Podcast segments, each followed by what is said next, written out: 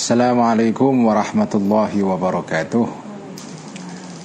بسم الله الرحمن الرحيم. الحمد لله رب العالمين والصلاة والسلام على أشرف الأنبياء والمرسلين سيدنا وحبيبنا ومولانا وقرة أعيننا محمد وعلى آله وأصحابه ومن تبعهم بإحسان إلى يوم الدين. رب اشرح لي صدري ويسر لي أمري واحلل عقدة من لساني يفقه قولي رب زدنا علما ورزقنا فهما آمين يا رب العالمين أما بعد Teman-teman semua, mari kita ngaji kitab Mishkatul Anwar Dan kita mulai dengan hadiah Al-Fatihah Kepada junjungan kita Nabi besar Muhammad Sallallahu Alaihi Wasallam Kepada para istrinya, keluarganya, sahabat, tabi'in, tabi'ut, tabi'in, al-awliya, asyuhada' salihin ala immatil mustahidin terutama para imam mustahid yang empat kepada Sultanul Auliya Asyamtul Qadir Al-Jilani Imam Azmiyat Al-Baghdadi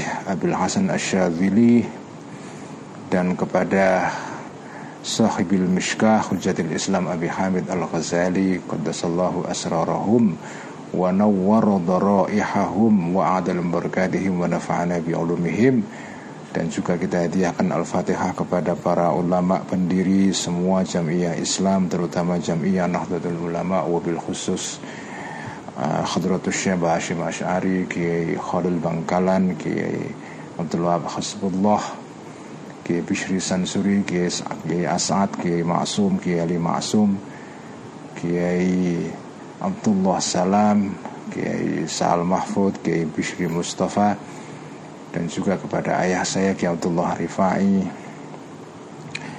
Dan kepada emak saya Ibu Nyai Salamah ibu saya Nyai Fatmah dan juga kepada eh, teman-teman kita yang sekarang sedang sakit semoga segera disembuhkan oleh Allah Subhanahu wa taala. Dan permintaan hadiah Al-Fatihah khusus untuk uh, apa santri-santri yang gugur sebagai syuhada korban kebakaran di pesantren Tahfidzul Quran Miftahul Khairat di desa Manggung Jaya, Kecamatan Cilamaya, Karawang. Pimpinan pesantren Kiai Agus Muhtadi Rois Syuriah MWC NU Kecamatan Cilamaya Masya Allah ini ada kebakaran pesantren hari ini Masya Allah dan juga hadiah Al-Fatihah kita kirimkan kepada teman saya Mas Tony Pangju yang meninggal uh, kemarin ya. Semoga diampuni kesalahannya oleh Allah Subhanahu wa taala dan diganjar segala kebaikannya. Lahum jami'an al-Fatihah. A'udzu billahi minasyaitonir rajim. Bismillahirrahmanirrahim. Alhamdulillahi rabbil alamin arrahmanir rahim maliki yaumiddin iyyaka na'budu wa iyyaka nasta'in اهدنا الصراط المستقيم صراط الذين أنعمت عليهم غير المغضوب عليهم ولا الضالين. آمين.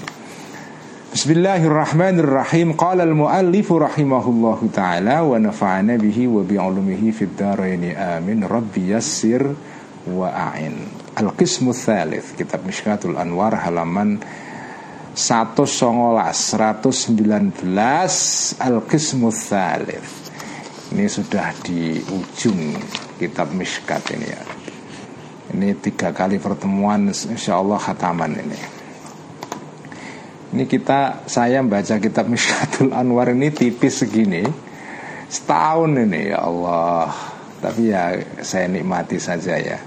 Ya kalau mau baca cepat juga bisa sih Tapi kan nggak asyik ya Ya nikmati aja secara pelan-pelan ya uh, puasa besok saya juga akan baca kitab yang tebalnya kurang lebih sama dengan ini. Kitab yang menurut saya penting sekali relevan dengan keadaan sekarang yaitu kitab Faisalut Tafriqah ya.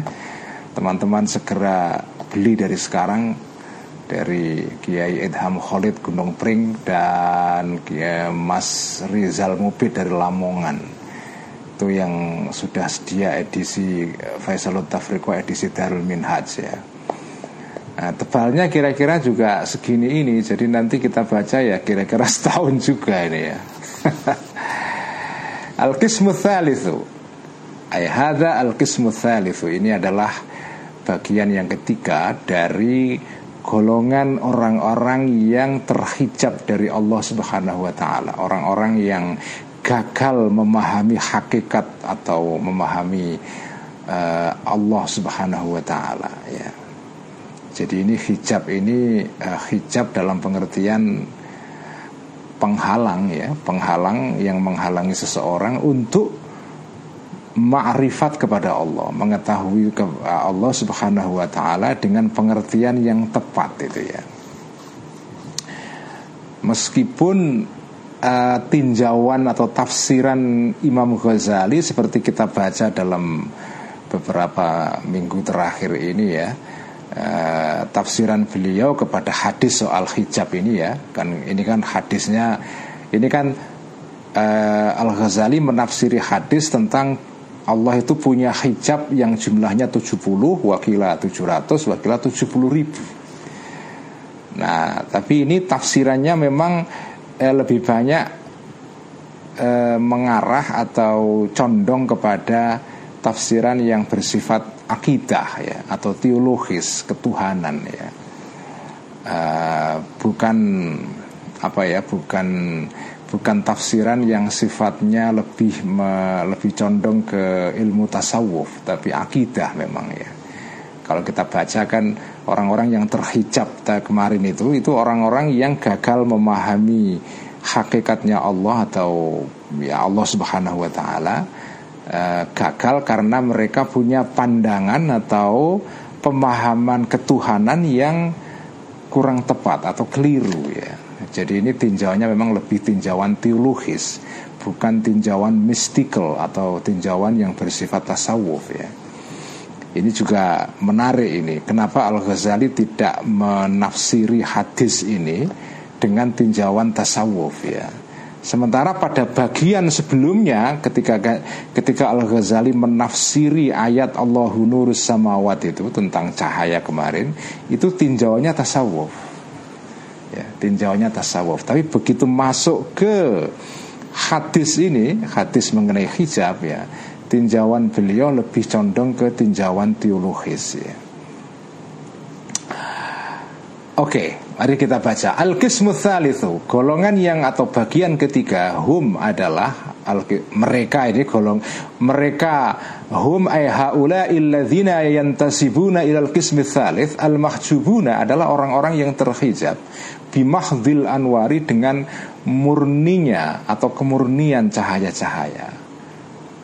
Wahum dan mereka ini asnafun ada banyak golongan. La yumkinu yang tidak mungkin ikhsa'uhum menghitung atau me, apa ya ya menghitung ya merinci mereka ini jadi golongan ketiga ini adalah golongan yang hijabnya bukan kegelapan atau campuran antara gelap dan terang tetapi murni cahaya.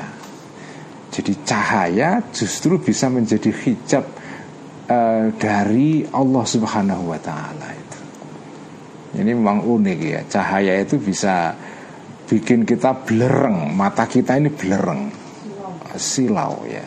Sehingga kita tidak bisa melihat Melihat terang ya. Karena mata kita silau. Apa namanya kalau Motret itu eh, Ada backlight. Wah kan Ada istilah kalau kita Kita apa selfie atau moto itu ya. Itu ada backlight. Jadi ada sinar yang datang dari arah belakang kita sehingga e, kamera itu tidak bisa menangkap objek dengan terang. Karena dia menghadap cahaya itu ya ada backlight. Nah ini orang-orang yang gagal melihat cahaya karena backlight ini, ya karena backlight ini. Nah mereka ini banyak sekali jumlahnya nggak terhitung karena cahaya itu memang yang nggak terhitung ya. Cahaya Allah itu yang nggak berbilang.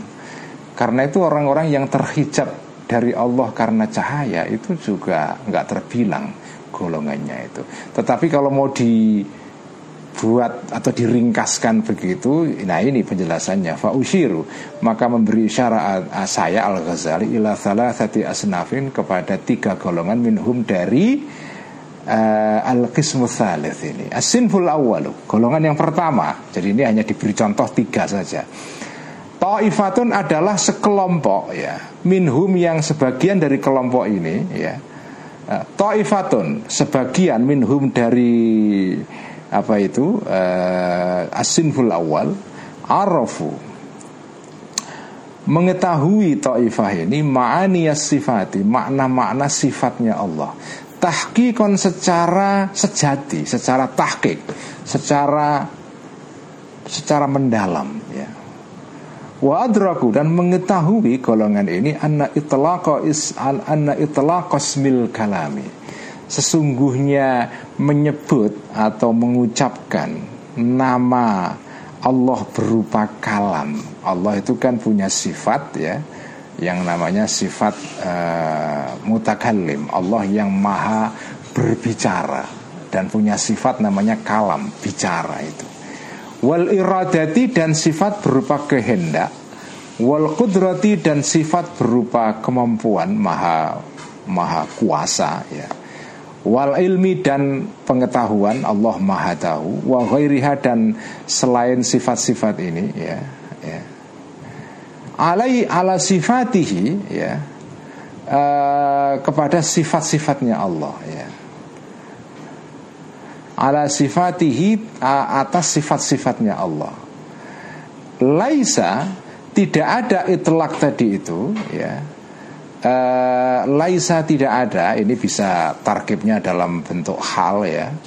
Jadi dalam keadaan itlak tadi tidak ada itlak itu ya mithla itlakihi atau um, apa itu khobarnya laisa khobarnya anna ya jadi anna itulah kosmil kalami ala sifati atas sifat-sifat Allah laisa itu tidak ada itlak tadi itu. Misla itlaki ini khobarnya yang paling yang paling tepat laisa ini khobarnya anna. Laisa tidak ada itlak tadi itu misla itlaki seperti mengucapkan tadi itu ismul kalam dan seterusnya ala basyari kepada manusia.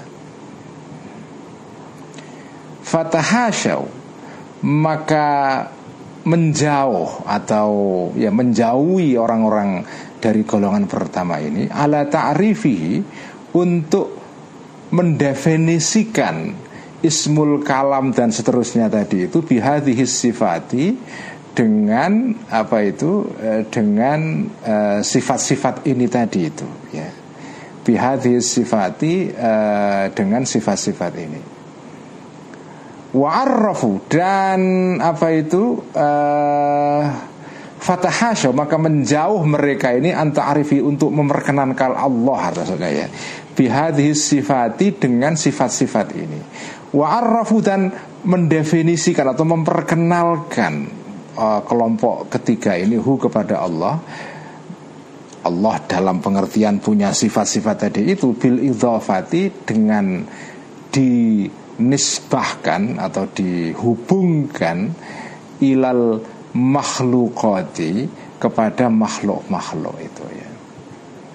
Kama arrafa sebagaimana memperkenalkan Musa Nabi Musa alaihi salam fi jawabi fir, qauli fir'auna di dalam menjawab pertanyaannya Fir'aun wa ma rabbul alamina ya.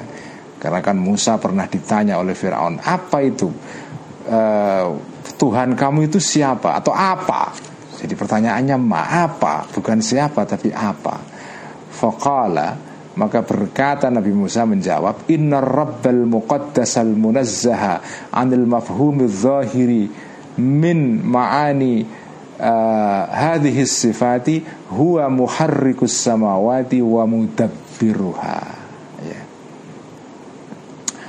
uh, Inna rabba Sesungguhnya Tuhan Al-Muqaddasa yang disucikan Al-Munazzaha yang dibersihkan Anil mafhumi dari pemahaman Dari makna al-zahiri yang zahir Min ma'ani hadhihi sifati Dari makna-makna sifat-sifat tadi ini Ya sifat-sifat Ya sifat-sifat Allah yang Apa itu sudah disebutkan sebelumnya Tuhan yang dibersihkan dari pengertian lahir dari sifat-sifat yang kelihatannya mengandung kemiripan dengan manusia itu ya adalah huwa. Arab seperti itu adalah muharrikus samawati adalah penggerak langit-langit ya. Eh, wa mudabbiruha dan yang mengurus as-samawati ini. Apa makna golongan pertama ini yang disebut dengan golongan yang di apa ya yang di hijab karena cahaya itu nah, mari kita kita telaah secara pelan-pelan ya. Jadi golongan ketiga ini adalah orang-orang yang gagal memahami Tuhan karena cahaya. Dihijab dari ma'rifat kepada Allah karena cahaya. Murni, murni cahaya. Jadi cahaya itu menghijab orang itu dari ma'rifat kepada Allah itu. Nah, or kelompok ini itu dibagi itu banyak sekali jumlahnya nggak terhitung ya. Cuma di sini akan disebutkan oleh Al Ghazali tiga kelompok saja. Pertama adalah ya kelompok pertama ini mereka itu mengenal Tuhan melalui sifat-sifatnya. Sudah jelas kan karena Tuhan itu kan maha misteri. Tidak bisa difahami kalau kita tidak tidak melalui sifat-sifatnya dan melalui nama-namanya. Ya. karena Allah itu kan maha misteri maha yang gaib setotal totalnya ya. gaib total nah kita tidak akan bisa mengetahui Allah hakikatnya Allah tidak bisa paling jauh kita mengenal Allah melalui sifat-sifat nama-nama dan melalui tindakan-tindakannya yang uh, jejak-jejaknya itu bisa bisa kita lihat di dunia ini berupa penciptaan alam ini. Baik, jadi orang-orang ini memahami Allah melalui sifat-sifatnya karena sifat itulah portal. Ya, sifat Allah itu portal, itu pintu, itu gerbang untuk mengenal Allah itu ya sifat-sifatnya. Sifat dan nama ya. Makanya makanya di dalam di dalam tauhid, dalam akidah ya. Memahami sifat dan asma Allah itu Itu penting banget Al asma, was sifat, wal af'al Ini tiga hal yang sangat krusial Di dalam pemahaman ketuhanan Jadi nama, sifat, dan tindakan Itulah portal kita Gerbang kita Untuk bisa mengenal Allah itu Cuma Kemarin sudah kita pelajari kan ada orang-orang yang gagal memahami sifat-sifat Allah ini. Misalnya kemarin diterangkan karena sifat-sifat Allah ini sebagian ada yang seolah-olah kesannya itu mirip dengan manusia. Ya. Lalu orang yang memahami Allah melalui sifat-sifat seperti itu, lalu punya pandangan bahwa Allah itu ya mirip manusia.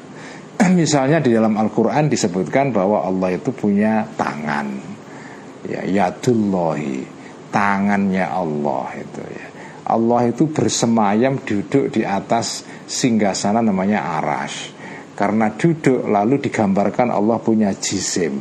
Nah ini ini orang yang gagal memahami Allah karena Eh, mereka gagal memahami sifat-sifat Allah yang itu merupakan portal atau gerbang menuju kepada pemahaman mengenai Allah. Nah, yang sekarang ini orang-orang ini itu memahami sifat-sifat Allah tahqiqon, tepat sekali. Meng, artinya sudah benar, tidak mengandung tasbih, tidak mengandung antropomorfisme, tidak menyerupakan sifat-sifat Allah dengan sifat-sifat manusia walaupun ada ada kesan itu mirip dengan sifat manusia. Tetapi orang-orang ini sudah tepat. Mereka memahami sifat-sifat Allah itu tahqiqon ya.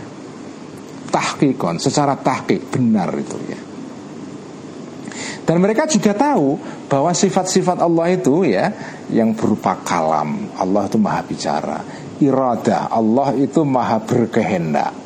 Kudrah Allah maha kuasa. Al-ilm Allah maha tahu. Dan yang lain-lain Allah maha mendengar Allah maha melihat Dan seterusnya. Itu kan sifat-sifat Allah yang yang kita pelajari di sekolah dulu kan di ibtidaiyah itu.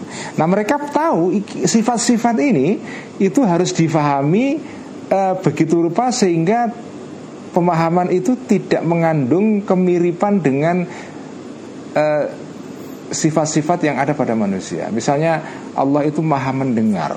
Itu orang-orang ini, kelompok ini itu tidak memahami Allah maha mendengar itu dalam pengertian seperti mendengarnya manusia. Enggak jadi mereka ketika memahami sifat-sifat Allah itu sudah tepat Yaitu tidak memirip-miripkan Sifat-sifat Allah ini dengan sifat manusia Walaupun memang ada kemiripan Mendengar itu kan manusia mendengar Allah maha mendengar nah, Tapi tapi mereka tidak tidak menyepadankan Atau menyamakan mendengarnya Allah atau melihatnya Allah atau berkehendaknya Allah dengan dengan sifat-sifat serupa yang ada pada manusia. Sudah tepat, semua sudah tahqiqan ya. Tahqiq. Artinya ini cahaya ini kan. Jadi pemahaman yang sudah tepat mengenai sifat-sifat Allah itu berarti cahaya. Artinya benar ya, nggak ada kegelapan di situ. Ya, nggak ada kegelapan. Cuma, nah cumanya ini yang bikin repot itu ya. Mereka ini ya um, apa itu wa'arrafuhu. Nah di sini jadi sayangnya itu adalah fatahasya wa anta arifihi bihadhihi sifati. Orang-orang ini um, apa ya? Tidak mau semata-mata memahami Allah itu dengan sifat-sifat itu sendiri. Sifat itu ansih ya. Sifat-sifat itu tok tetapi sifat-sifat ini wa'arrafuhu bil idhafati ilal makhlukati Sifat-sifat ini difahami di dalam kaitannya dengan makhluknya Allah itu. Jadi sifat Allah ini tidak difahami secara otonom. Ini sifatnya Allah. Ya. Misalnya Allah maha mendengar, maha mendengar. Ya. Mereka tidak berhenti di situ. Tapi mendengar itu kemudian mendengar apa?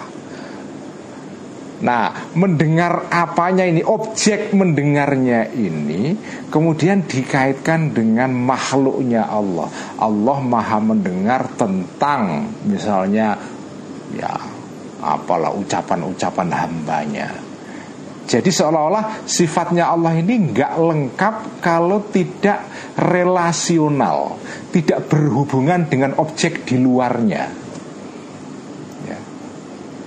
Dalam filsafat fenomenologi itu ada istilah namanya intentionality. Intentionality, ya.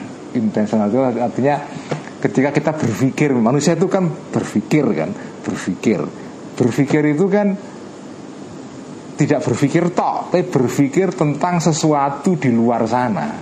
Karena nggak bisa menggambarkan berpikir tok tanpa ada objek yang difikirkan.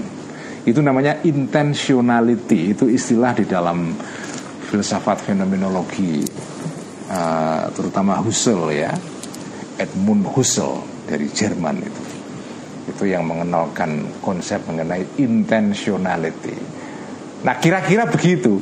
Kelompok pertama ini itu membayangkan Allah itu nggak bisa Allah tok itu Allah itu ya Allah dalam relasinya dengan makhluknya Allah maha mendengar Mendengar apa? Mendengar makhluknya Allah maha melihat Melihat apa? Ya makhluknya Allah berkehendak Berkehendak ber, Berkehendak mengenai apa? Mengenai makhluknya Jadi selalu sifat-sifat Allah ini Bil idhafati ilal makhlukat bukan sifat yang murni yaitu sifatnya Allah titik itu ya.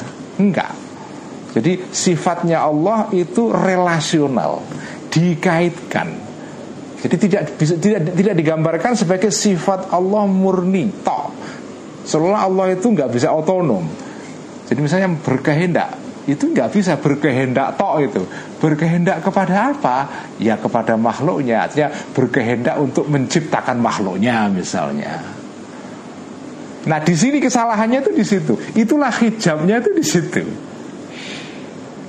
Ya ini agak agak agak ngeluh dikit ya nggak apa-apa ya agak ngeluh nih agak ngeluh agak ngeluh dikit ini. Jadi jadi hijabnya di sini. Jadi kesal tanda kutip kalau mau dibilang salah ya kesalahannya kelompok pertama ini adalah kesalahan idofah relasional Allah itu dikaitkan dengan makhluknya padahal di Quran itu disebutkan uh, apa itu Allahu ghaniyun 'anil alamin Allah itu tidak butuh kepada hambanya ini jadi kalau sampai misalnya memahami sifat Allah itu sifat iradah, sifat ilm, sifat kudrah dan segala macam. Allah itu maha kuasa. Ya sudah titik kuasa saja. Tidak berkuasa untuk nah itu loh. Untuknya ini loh ya.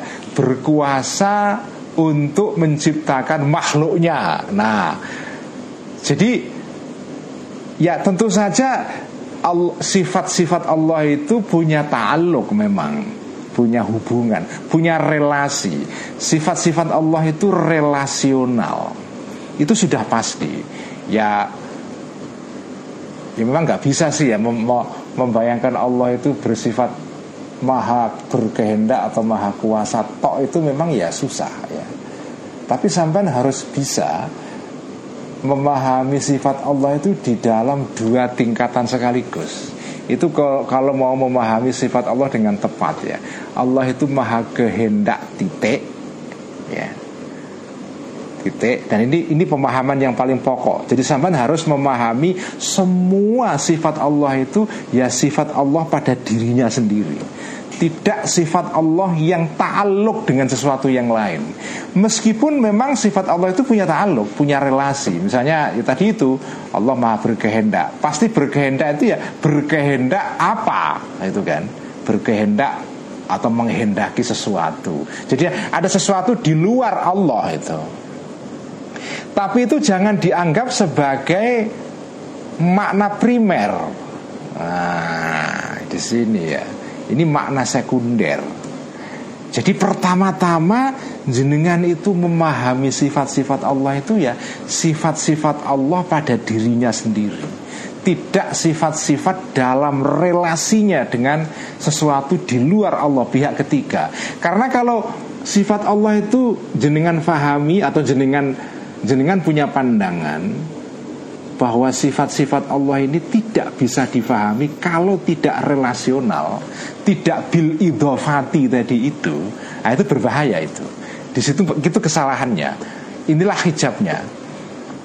Jadi meskipun meskipun ya memang nggak bisa karena dalam nggak bisa sifat Allah itu tidak relasional itu nggak bisa memang ya karena di dalam pelajaran tauhid pun dulu ketika kita mondok ya kalau yang pernah mondok ya pernah belajar kitab Juhar Tauhid misalnya Umul Barohin itu kan dikatakan misalnya kudroh. Allah itu punya sifat kudroh punya sifat maha kuasa. Nah sifat kudroh itu punya ta'aluk punya relasi punya hubungan. Allah itu maha kuasa. Maha kuasa terhadap apa? Ada ta'aluknya di dalam kitab tauhid yang diajarkan di dalam pondok-pondok pun ya dalam kerangka akidah asyariah itu ya memang ada ta'aluk sifat itu. Tetapi itu bukan makna primer. Kalau jenengan menganggap itu makna primer itu berarti jenengan seolah-olah punya pandangan bahwa Allah itu tidak kiamuhu binafsihi tetapi Allah itu muftakhirun ila ghairi. Allah itu butuh sesuatu di luar dirinya. Bukan sesuatu yang murni otonom Independen total. Karena Tuhan itu Ghaniyun anil alamin Independen total. Kalau jenengan memahami sifat-sifat Allah itu Seolah-olah sifat-sifat yang hanya make sense Bermakna plausible artinya masuk akal kalau dihubungkan dengan yang lain nah di situ si hijabnya itu. Di situ hijabnya. Kalau jenengan menganggap itu pemahaman primernya begitu nah itu di situ kesalahannya. Tapi kalau jenengan misalnya memandang ya sifat-sifat Allah itu punya ta'aluk, punya relasi tapi itu bukan makna primer, tidak apa-apa itu belum terhijab itu. Tapi kalau sudah memandang Allah itu sifat-sifatnya hanya bisa difahami bil idhafati ila makhluqatihi. Ah. itu yang masalah itu itu yang masalah itu saya senang banget ini apa ini makna yang mungkin belum pernah kita dengar ini saya juga baru mendapatkan penjelasannya seperti ini ya baru dalam kitab dalam kitab Miskatul Anwar ini ya. Jadi jadi jenengan memahami sifat Allah itu yang tepat adalah ya tadi itu sifat Allah difahami secara otonom tidak secara relasional. Boleh juga memahami secara relasional tapi itu bukan pengertian primer. Itu pengertian sekunder ya. Karena kalau jenengan menganggap sifat-sifat Allah itu hanya bisa difahami dalam relasinya dengan makhluknya ya nah, itu sama dengan dengan punya secara implisit punya pandangan Allah itu butuh makhluknya. Butuh makhluknya itu sama dengan jenengan tidak percaya Allah itu kiamuhu binafsihi Allah itu independen ya, lawannya kiamuhu binafsihi kan uh, apa ya uh, uh, apa itu iftiqaruhu ila ghairihi itu butuh Allah butuh yang lain itu itu sifat yang mustahil bagi Allah itu ya. Nah, oke okay. Ngeluh pertama sudah lewat ya. Sekarang ngeluh lagi ini. Kedua ini lebih lebih rumit dikit ini ya. Pelan-pelan ya, pelan-pelan ya. Pelan-pelan.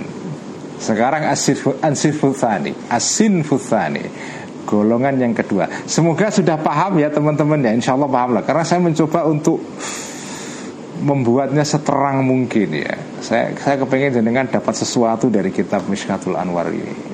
Ini memang ujung kitab Mishkat ini agak rumit memang ya, agak penuh dengan jebakan ya.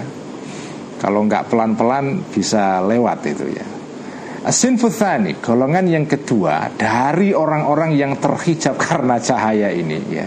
Tarakau khobarnya asinfuthani tarakau adalah mereka ini. Jadi kalau saya pakai adalah itu itu khobar itu ya. Kalau menurut nahunya itu khobar itu adalah predikat ya. Tarakau adalah mereka ini naik asinfuthani ini anhaulai dari kelompok yang asinful awal tadi itu. Mereka ini uh, pemahamannya lebih canggih ya. naik satu derajat ya. Min haitsu zoharo naiknya dari sudut apa ya? In term of what itu. Dari sudut apa? Min haitsu zoharo dari segi kelihatan zohir nampak lahum bagi golongan kedua ini annafis samawati Sesungguhnya di langit-langit di sana ini alam atas ya, al alamul ulwi ya. Kasrotan ada pluralitas, ada keragaman, ada banyak sesuatu ya. Ada multitude, ada banyak sesuatu. Ada bintang-bintang, ada planet, ada galaksi macam-macam. Wa anna muharrika kullin wa anna muharrika kulli samain. Dan sesungguhnya penggerak semua langit ya.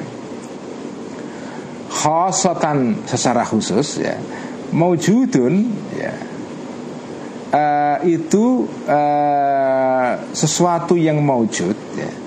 Penggerak langit setiap langit itu adalah maujudun sesuatu yang ada. Being ya, kalau bahasa filsafatnya itu being. Sesuatu yang ada barang sing ono ya. Subjek yang ada ya. Sesuatu yang ada ya. Kita ini ada ya. Jadi ini ada sesuatu yang ada akhoru yang lain. Yusama yang disebut uh, muharrik ini malakan sebagai malaikat.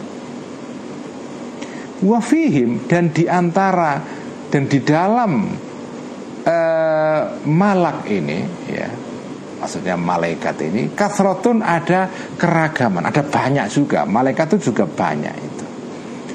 Wa nama nisbatuhum. Dan sesungguhnya relasi atau hubungannya nisbatnya malak yang banyak tadi itu ilal anwari kepada cahaya-cahaya al ilahiyati yang bersifat ketuhanan nisbatul kawakibi itu seperti nisbatnya hubungannya atau kaitannya uh, nisbatnya bintang-bintang ya. bintang-bintang yang bertebaran di langit yang banyak itu ya Sumalaha ya. Ini saya baca dulu saya selesaikan nanti saya terangkan Sumalaha kemudian tampak lahum bagi kelompok yang kedua ini Anna hadhis samawati Sesungguhnya langit-langit ini Fi dhimni falakin Di dalam kandungan Dalam uh, Di dalam apa ya weweng wewengkon dalam bahasa Jawa itu wewengkon itu apa ya? Di dalam kandungan falak atau planet ya. Falak itu sebetulnya apa ya? Eh, apa ya planet ya. Akhara yang lain ya. Ya taharraku yang bergerak al jami'u semuanya bitaharrukihi karena geraknya falak ini. Fil yaumi wal lailati di dalam siang dan malam marrotan sekali. Waqalu dan berkata kelompok kedua ini ar-rabbu huwal muharriku lil jirmil aqsa.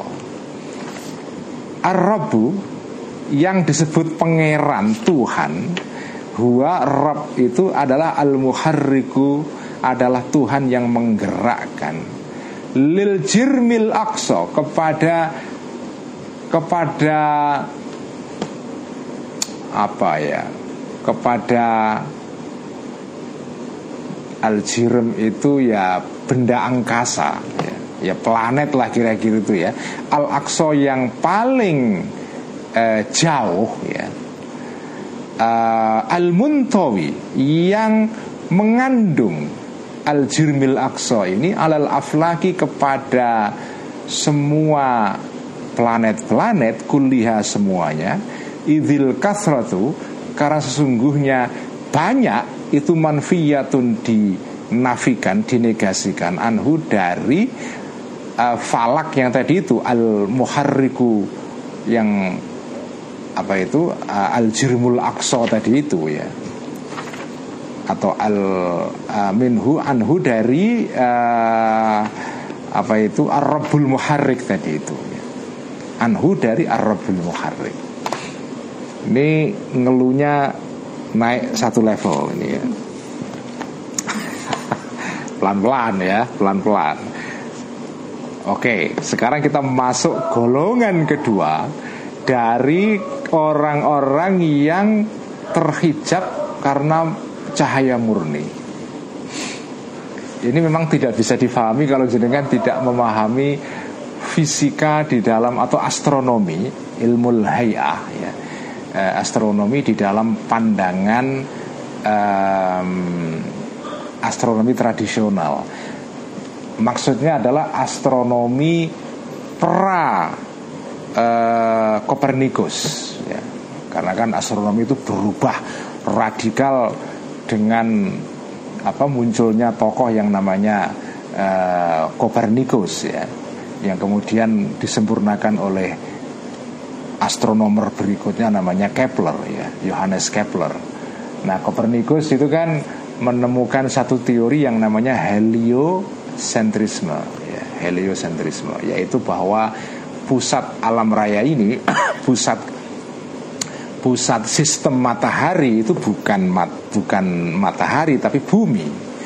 Sorry, heliocentrisme itu adalah pandangan bahwa pusat dari sistem matahari itu ya matahari. Jadi sistem bintang ya, star system, sistem bintang. Jadi kan di dalam di dalam alam raya ini itu kan unit keluarga di dalam sistem alam apa angkasa luar ini itu kan unit keluarga yang paling paling kecil itu kan unit keluarga yang namanya sistem matahari. Jadi matahari yang dikelilingi dengan planet-planet kan. Matahari kita misalnya itu dikelilingi dengan sejumlah planet. Ada apa itu Mars, ada Merkurius, ada Jupiter, ada Bumi, uh, apa itu dan seterusnya ya. Ada Pluto, ada apa itu Saturnus ya. Ada berapa? Ada sembilan planet kalau tidak salah ya. Nah, jadi itu namanya itu keluarga matahari. Nanti di luar sana ada keluarga yang lain itu. Nah, tetapi di dalam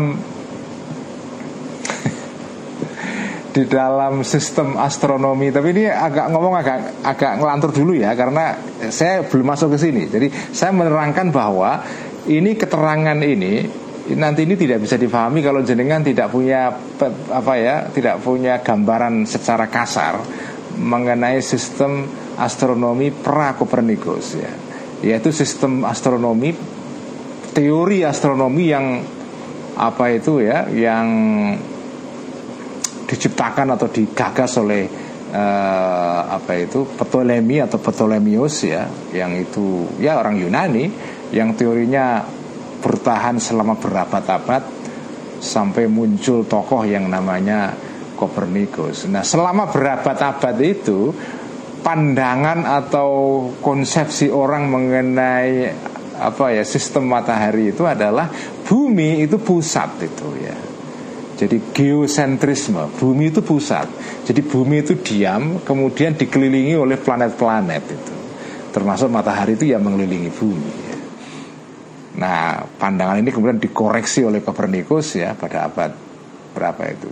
Abad 17 kalau enggak 16 ya. 17 kalau tidak salah 1600-an ya. Ya pada masa ini Sultan Agung itu Mataram Islam itu ya. diubah dengan Kopernikus mengajukan teori baru namanya heliocentrisme pusat dari sistem matahari itu ya matahari bukan bumi bumi itu ya mengelilingi matahari dan di dalam astronomi tradisional pra Kopernikus ya itu ya alam raya ini itu terbatas ya Alam raya itu ya isinya matahari dan atau bumi dan sejumlah planet yang mengelilingi itu. Di luar sana itu seolah-olah tidak ada apa-apa itu. Ya ya langit itu ya cuma digambarkan tujuh langit itu kan. Jadi itulah namanya falak itu. Falak itu artinya adalah planet sis. Jadi satu planet yang punya orbit tertentu itu namanya falak itu. Jadi misalnya Saturnus dengan orbitnya itulah falak. Nanti Jupiter dengan orbitnya itulah satu falak lagi. Jadi makanya setiap falak itu diwakili oleh satu planet ya, membentuk satu uh, jalur orbit tertentu yang dia berputar mengitari suatu pusat. Dulu pusatnya mat, eh, bumi. Nah kemudian setelah Kopernikus ya pusatnya itu matahari. Nah itulah namanya falak itu, falak itu. Nah, di dalam pandangan astronomi tradisional ya, di dalam pandangan astronomi tradisional itu terutama yang digagas oleh uh, filosof Yunani seperti Aristoteles ya dan para filosof Yunani yang lain salah satu ciri utama al-aflak as-samawiyah, planet-planet di langit itu. Salah satu ciri utamanya adalah gerak. Gerak. Jadi kenapa gerak? Ya karena kalau dilihat dari bumi memang bintang-bintang dan se, se, se, dan benda-benda langit itu itu semua bergerak itu. Nah konsep mengenai gerak ini penting banget ya.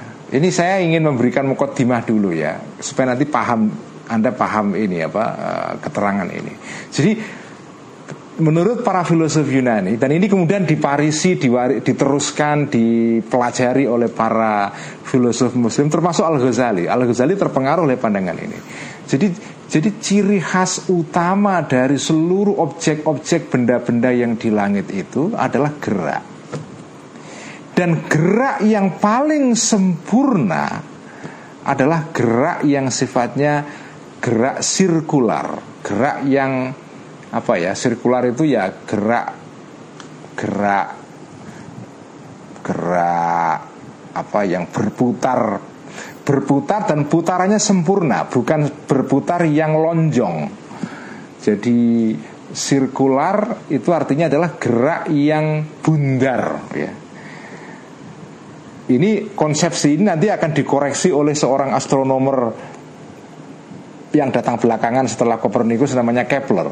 Kepler itu menemukan bahwa gerak bintang atau planet itu sebetulnya bukan sirkular tetapi elliptikal. Jadi bentuknya itu kayak lonjong. Lonjong. Karena kalau geraknya itu sirkular, itu kemudian menimbulkan hitungan periode atau misalnya apa ya tahun atau hitungan tahun atau hitungan hari yang nggak pas ya. Ada yang ada yang meleset itu. Kopernikus sendiri masih punya pandangan walaupun Kopernikus ini yang membawa ide tentang heliosentrisme ya tapi dia masih punya pandangan bahwa alam apa planet-planet itu itu bergerak secara sirkular murni eh, apa ya bergerak apa ya dalam bentuk bundaran berputar apa ya berputar dengan sempurna artinya bundar tidak karena karena gerak putar yang sempurna dan indah itu menurut pandangan para filosof Yunani adalah berputar secara sirkular, bukan secara elliptical, secara lonjong. Karena kalau gerak itu lonjong itu nggak sempurna, itu gerak yang yang cacat itu. Jadi sesuatu itu dianggap sempurna kalau bunder total. Tapi kalau lonjong itu itu nggak sempurna itu karena itu karena benda-benda langit itu dianggap benda-benda yang mewakili apa ya karena dia tempatnya di atas itu kira-kira itulah tempatnya para malaikat tempatnya para makhluk-makhluk yang suci kira-kira begitulah ya karena karena itu orang-orang Yunani menganggap benda-benda langit itu benda-benda yang yang suci dalam pengertian ini benda-benda yang sempurna nilainya lebih lebih tinggi daripada benda-benda di bumi. Jadi benda-benda di bumi itu itu dianggap benda-benda yang yang KW lah kira-kira gitu ya. Benda-benda yang sesungguhnya itu yang di langit sana yang sempurna itu.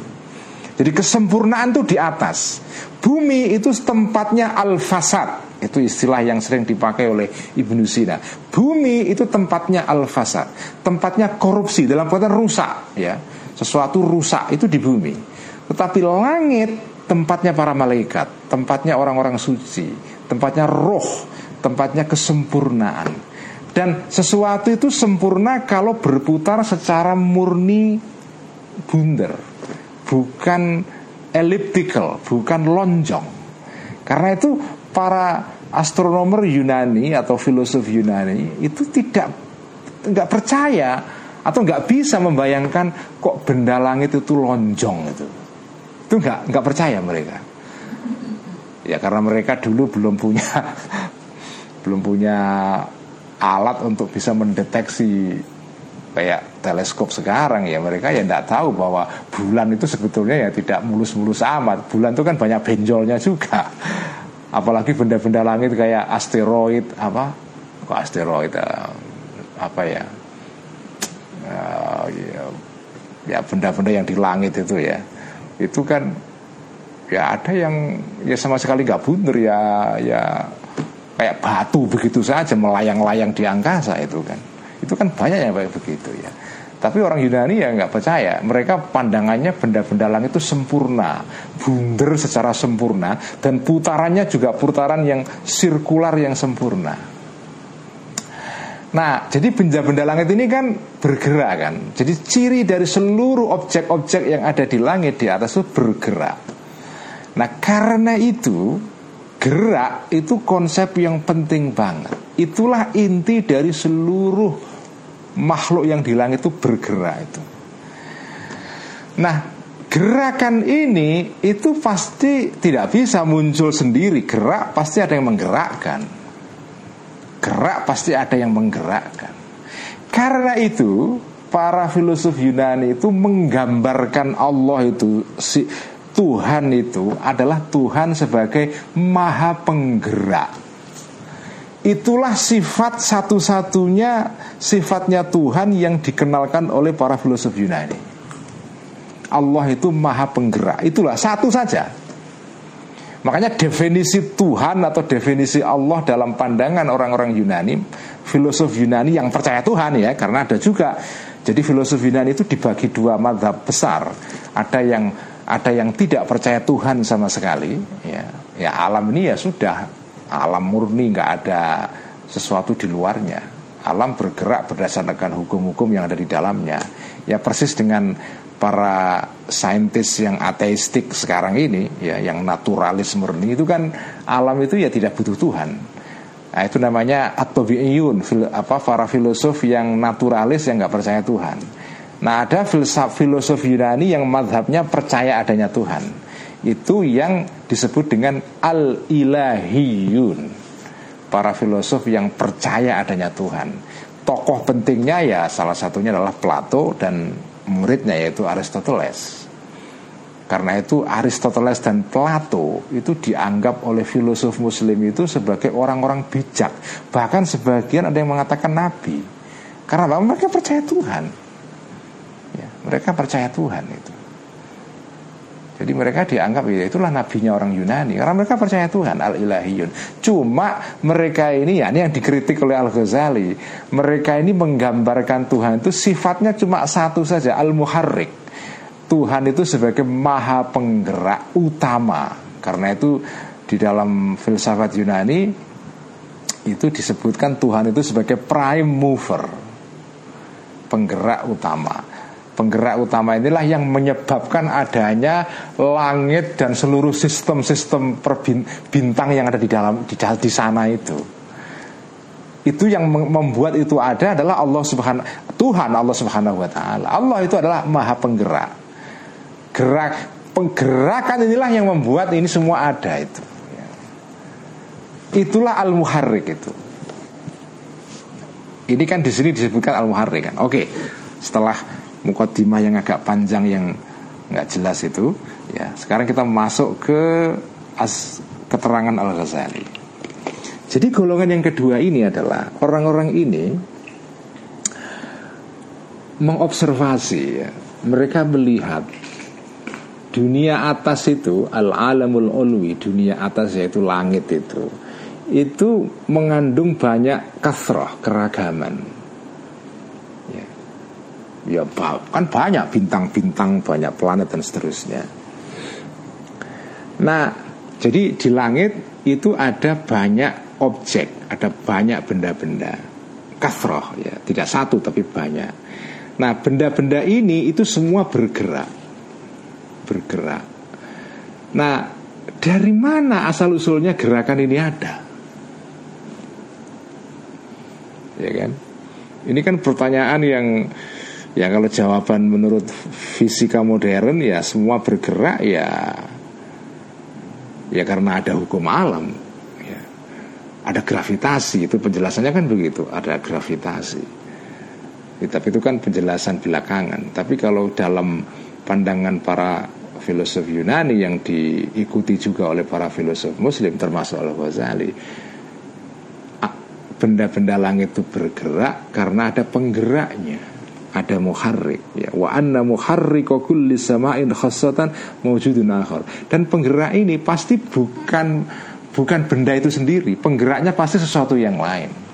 Karena kan kalau benda bergerak itu kan yang menggerakkan bukan dirinya sendiri. Yang menggerakkan ya ada yang lain yang menggerakkan.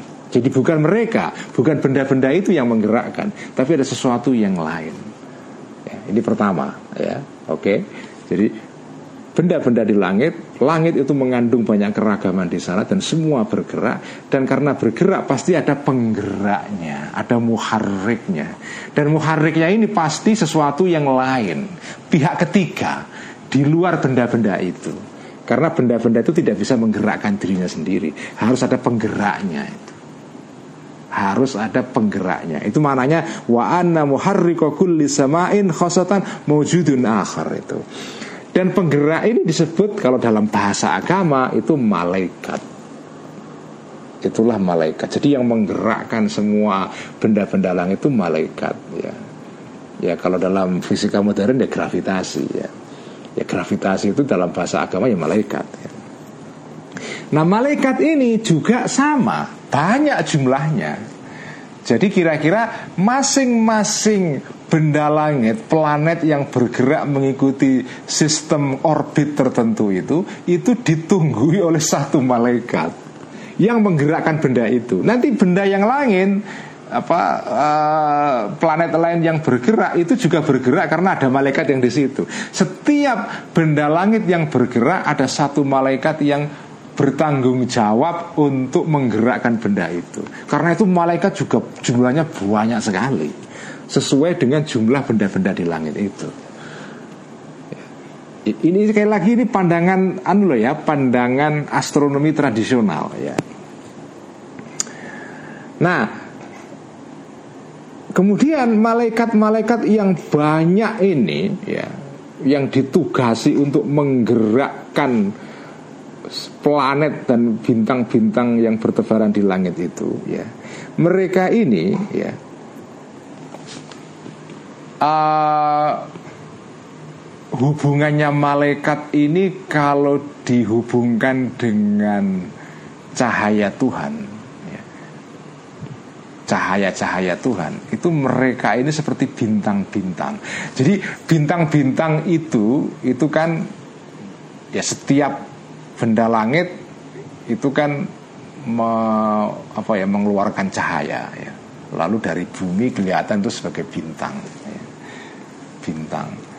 Nah malaikat itu kira-kira ya seperti bintang itu. Karena mereka itu kan makhluk yang bercahaya. Jadi mereka ini malaikat-malaikat yang bertugas untuk menggerakkan semua benda-benda langit itu Itulah mereka ini adalah cahaya-cahaya seperti bintang-bintang itu. Nah, kemudian, nah ini sekarang masuk ke level berikutnya.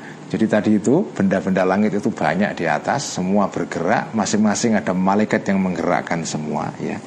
Dan setelah itu orang-orang ini kelompok kedua ini mereka berpandangan atau mereka sadar ya sumala halahum bahwa langit-langit ini langit yang ada di langit jadi langit itu kan bertingkat-tingkat kan langit itu bertingkat-tingkat. Ada langit yang yang dekat dengan bumi, ya.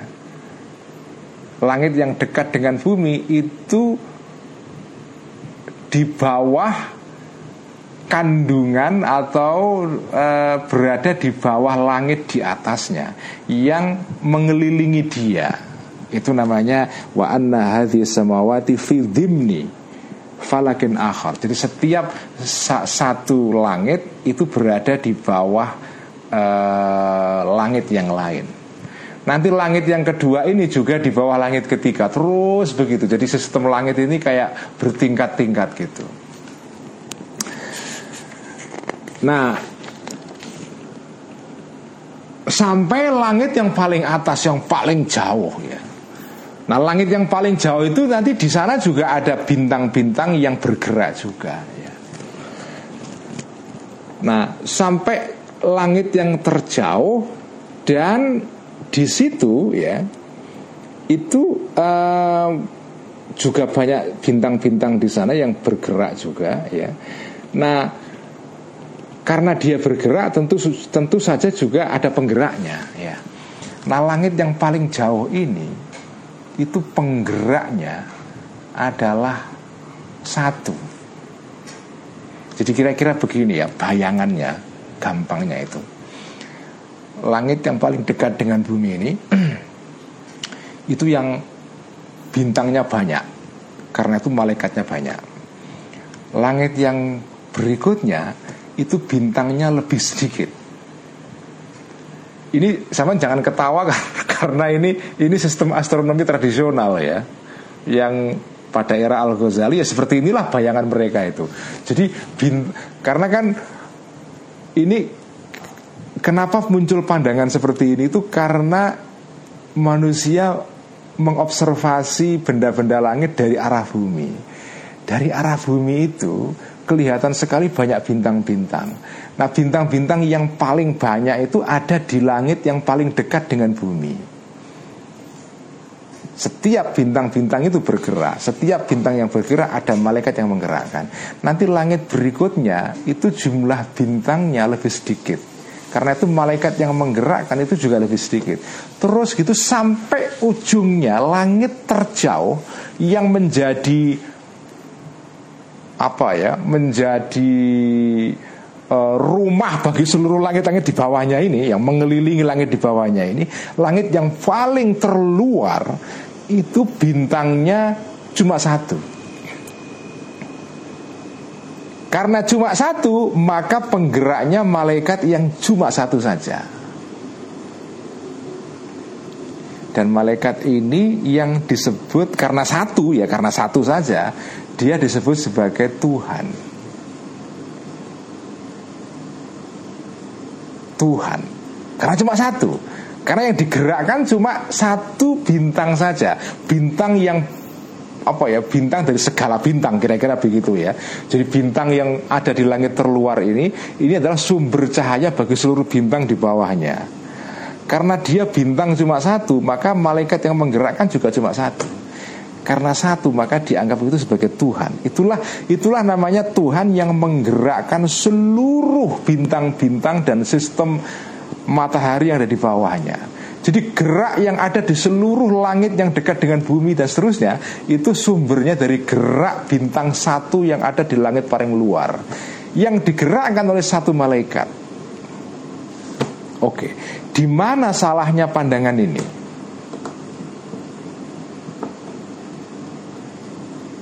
Jadi ini ini pandangannya Ya orang-orang seperti Ibnu Sina yang atau Al Farabi yang mengikuti teori namanya emanasi itu ya ini. Ya, inilah teori emanasi itu. Teori isyraq gitu ya atau al faid ya.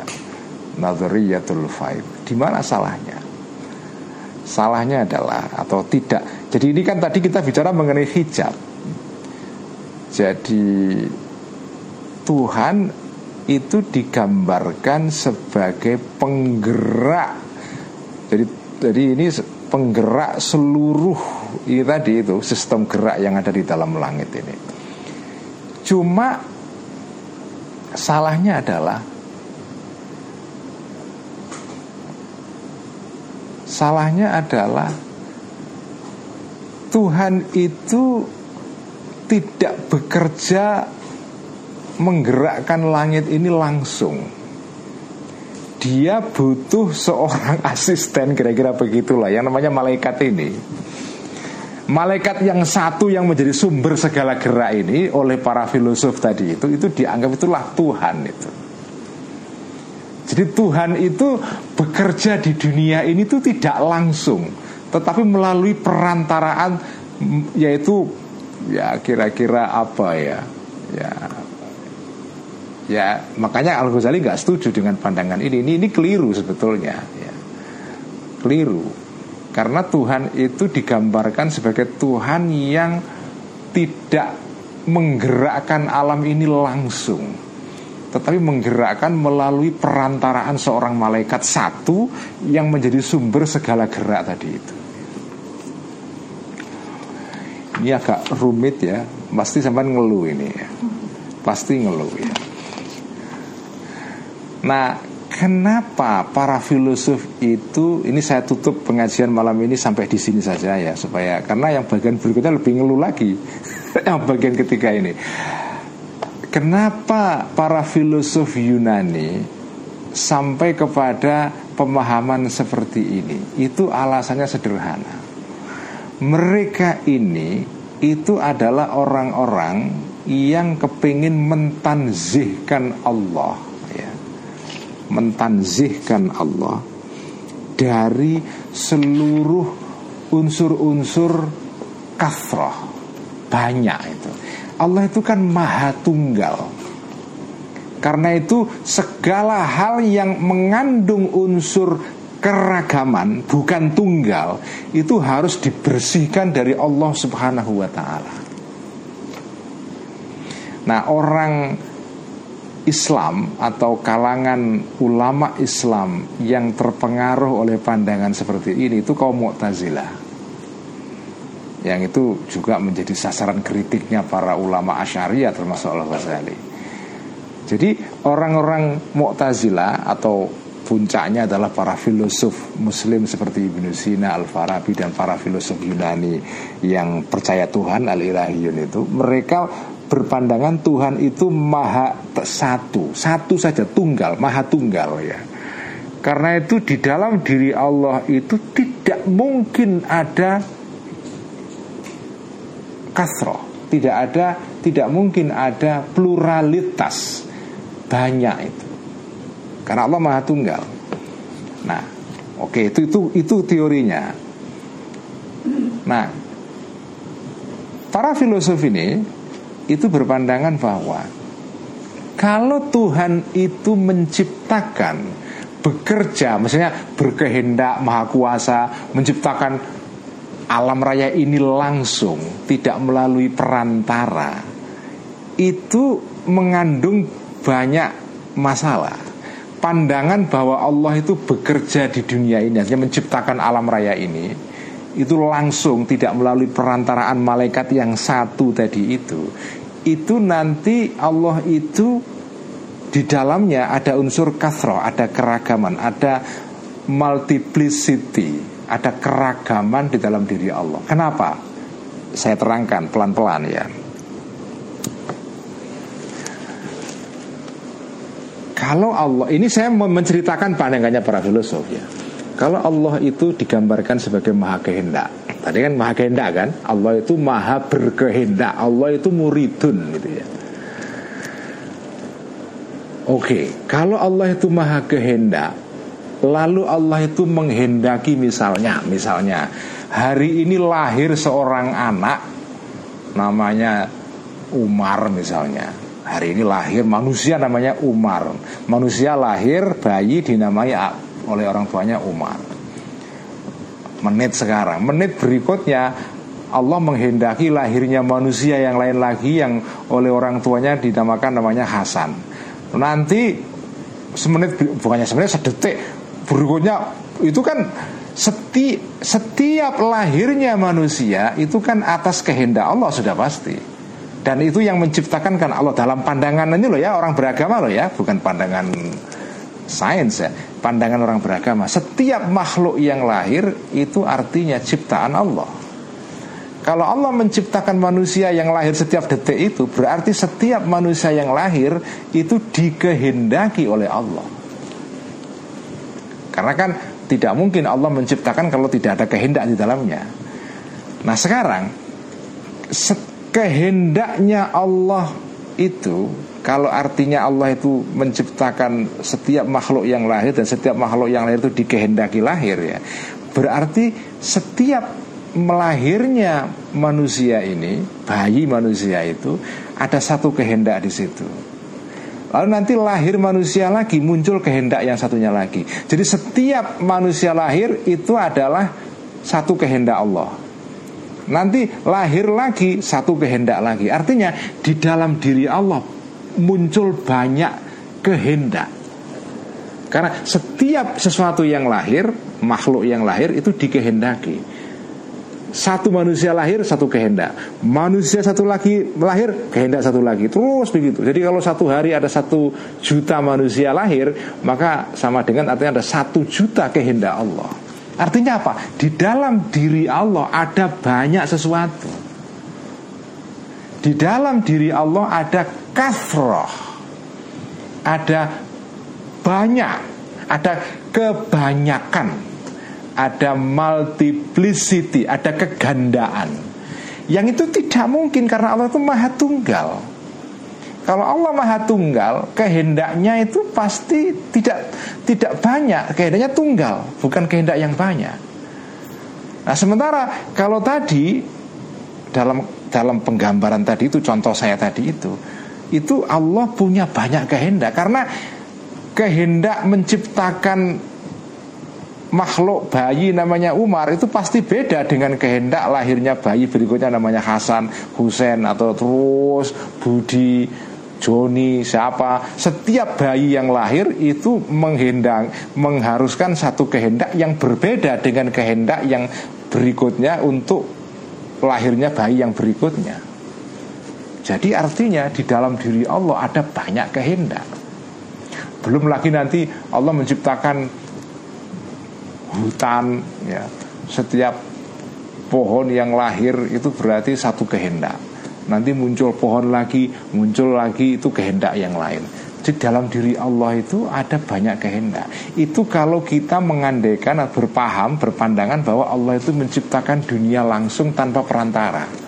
Akibatnya adalah dalam diri Allah banyak kasroh. Ini yang dihindari oleh para filosof terutama Ibnu Sina al-Farabi. Karena itu mereka menggambarkan penciptaan dunia ini untuk mengatasi problem kasroh dalam diri Tuhan ini, mereka menggambarkan Allah itu menciptakan makhluk satu, makhluk satu ini yang kemudian menjadi sumber makhluk-makhluk yang lain. Jadi Allah kehendaknya cuma satu, yaitu apa? Menciptakan tadi itu al-muharrik al-awwal yang namanya malaikat yang menggerakkan langit terjauh yang menjadi pusat segala langit berikutnya. Jadi Allah menciptakan satu malaikat, malaikat inilah yang menggerakkan hal-hal yang lain. Itu pandangan para filosof muslim seperti Ibn Sina, Al-Farabi dan itu sebetulnya meneruskan pandangan para filosof Yunani ya saya juga nggak tahu apakah betul begitu. Ya, saya kira memang kira-kira begitulah pandangan filosof Yunani. Ya. Karena itulah yang diteruskan oleh para filosof Muslim. Nah, kenapa mereka begitu pandangannya? Ya karena tadi itu untuk mengatasi problem kathroh dalam diri Tuhan. Kalau Tuhan menciptakan dunia langsung tanpa melalui perantara. Nah, kesalahannya sebetulnya orang-orang filosof ini niatnya itu baik. Itulah namanya cahaya, yaitu apa? menghendaki Allah itu ditanzih Allah itu mau dibersihkan Karena Allah itu kan Allah subhanahu wa ta'ala Allah maha suci Artinya apa? Maha suci dari adanya kasroh Nah Cuma mereka ini niatnya baik Tapi ujungnya adalah hijab Niatnya baik jatuhnya nggak bener Yaitu apa? Allah itu menciptakan alam raya ini melalui perantaraan yang namanya malaikat tadi itu yang menggerakkan seluruh langit-langit di bawahnya ini. Artinya Allah itu ya butuh sesuatu yang lain sama dengan pandangannya kelompok yang pertama. Yang tadi itu sifat Allah itu difahami sebagai sifat yang tidak otonom tapi sifat yang relasional. Nah kalau kelompok kedua ini tidak sifat tapi zatnya Allah sendiri. Jadi makanya lebih tinggi tingkatannya. Zatnya Allah sendiri itu tidak independen. Zatnya Allah sendiri itu butuh seorang perantara asisten yang menciptakan alam raya ini gitu loh. Inilah namanya hijabnya itu di sini. Jadi para filosof ini sebetulnya punya pandangan yang benar Yaitu Allah itu maha suci Munazzahun Tidak punya unsur kemiripan dengan makhluknya Yaitu kemiripan dalam bentuk kathroh Karena cirinya makhluk itu banyak Allah cuma satu Nah itu kan Cirinya Allah maha tunggal Cirinya makhluk maha beragam bukan maha ya, beragam ya. Makhluk beragam. Nah, kalau Allah digambarkan menciptakan alam raya ini langsung, akibatnya itu menurut para filosof itu timbul adanya kasroh dalam diri Tuhan. Itu mustahil. Karena itu bagaimana cara Allah menciptakan raya ini? Allah menciptakan dulu satu malaikat, malaikat inilah yang kemudian menciptakan semua yang lain. Nah begitu pandangan ini diusulkan oleh para filosof ini Di situlah kesalahan mereka Yaitu menggambarkan Allah sebagai butuh sesuatu yang lain Memang mereka bisa terhindar dari problem kasroh Tapi jatuh kepada problem yang lain Yaitu Allah butuh. Sementara sifat Allah itu kiamuhu binafsihi. Ya paham tidak paham ya paham lah Semoga paham lah ya. Sekian saja ngaji malam ini. Kita teruskan uh, minggu depan ya. Uh, Semoga ya insya Allah paham ya Insya Allah paham Dan insya Allah uh, ya nanti kalau jenengan pas lagi menjelang tidur gitu di angen-angen dipikir-pikir gitu nanti pelan-pelan juga akan paham ya Nah kalau sudah paham ini eh, apa gunanya ini semua? Gunanya adalah tadi itu ya supaya kita pemahaman kita mengenai Allah itu tepat sasaran ya. Allah itu ya memang maha suci tetapi lebih penting lagi Allah itu adalah zat yang tidak butuh yang lain. Zat yang tidak relasional. Zat yang yang tidak butuh yang lain. Ya zat yang sudah zat titik. Zat yang yang uh, yang independen otonom total. Tidak butuh kepada yang lain-lain Mari kita tutup ngaji ikhya, uh, eh, ngaji miskat malam ini dengan bacaan salawat tibbil qulub. Allahumma salli ala sayyidina Muhammadin tibbil qulubi wa dawaiha wa afi وشفائها ونور الأبصار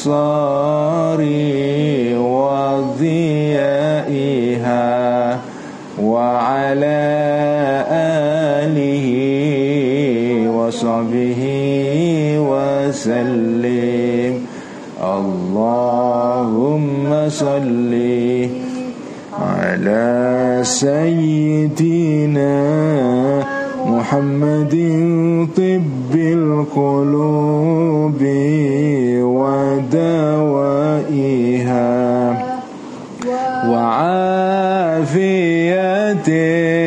الأبدان وشفائها ونور الأبصار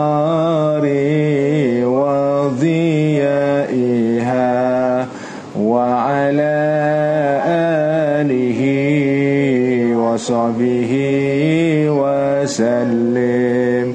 اللهم صلِّ على سيدنا محمد طب القلوب ودوائها وعافية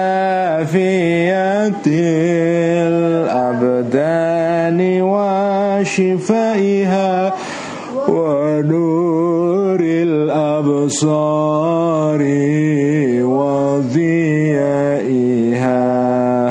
وعلى آله وصحبه وسلم Sekian Assalamualaikum warahmatullahi wabarakatuh Terima kasih teman-teman yang Sudah ikut ngaji Lewat space Juga yang lewat Facebook Ataupun Youtube ya